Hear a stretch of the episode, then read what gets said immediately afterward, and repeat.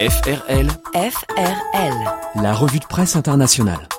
La revue de presse internationale. Bonjour à tous et bienvenue sur FRL. Tout de suite, votre revue de presse internationale. Au programme ce jeudi 13 avril, la Chine qui tente de calmer le jeu entre les États-Unis et la Corée du Nord, Priti Patel qui évoque un génocide au Soudan du Sud et François Hollande qui sort de son silence. On commence du côté de la Chine avec Courrier International. Le site d'information revient sur la stratégie de Xi Jinping pour apaiser les tensions entre Washington et Pyongyang. D'après le Korea Times, le président chinois aurait appelé Donald Trump en personne afin de trouver une solution pacifique. Quatre jours plus tôt, les États-Unis ont envoyé un porte-avions américain, le Carl Vinson, vers la péninsule.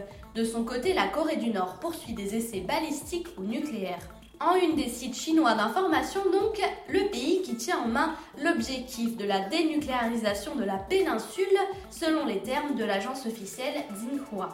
Pour plus de commentaires, Agnès Godu s'appuie sur les blogs des spécialistes. Trump avertissait la Chine qu'elle devait se conformer à la cadence américaine pour exercer les pressions sur la Corée du Nord. Analyse ainsi le chercheur Zhang Jingwei dans son blog sina.com. Mais le président se prépare à agir seul, précise l'auteur. Le point de vue est différent dans l'éditorial du Xanhui Shibao. Si Pyongyang procède à une grande démonstration nucléaire, la réaction de Pékin sera d'une intensité sans précédent. La Chine ne restera pas impassible devant les atteintes aux résolutions du Conseil de sécurité par Pyongyang, insiste l'éditorial du site chinois. C'est donc lui-même qui joue les médiateurs.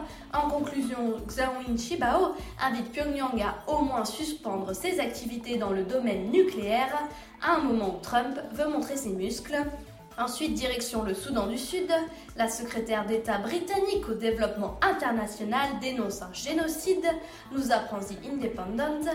À l'Associated Press, elle confie avoir vu des visages brûlés, des femmes violées, la nourriture utilisée comme une arme de guerre ou encore des centaines de réfugiés qui fuient des attaques ethniques ciblées perpétrées en grande partie par des membres du gouvernement. Une situation absolument abjecte et inhumaine, selon les mots de Perti Patel. The Independent revient ensuite sur le conflit, une guerre civile qui a débuté en décembre 2013, juste deux ans après que le pays ait gagné son indépendance vis-à-vis du Soudan, précise le quotidien écossais. Plus d'1,5 million de réfugiés cette nation d'Afrique de l'Est. C'est la plus grande crise de réfugiés en Afrique, souligne encore The Independent. Pour finir, retour en France avec le soir. François Hollande annoncera pour qui il votera avant le second tour, précise le quotidien belge. Le chef de l'État français est prêt à sortir du silence. Un silence dans lequel il s'était muré après avoir renoncé à se présenter une nouvelle fois à l'Élysée. Mais le président a tout de même glissé ses préférences 11 jours avant le premier tour. Je fais confiance à l'intelligence des Français qui veulent qu'une action nouvelle se construise à partir de ce que j'ai fait, a-t-il déclaré. Un portrait qui laisse le soir penser à Emmanuel Macron. En effet, le leader d'En Marche prône la nouveauté tout en conservant l'héritage de François Hollande. C'était votre revue de presse internationale. Merci de nous avoir écoutés et à bientôt sur FRL.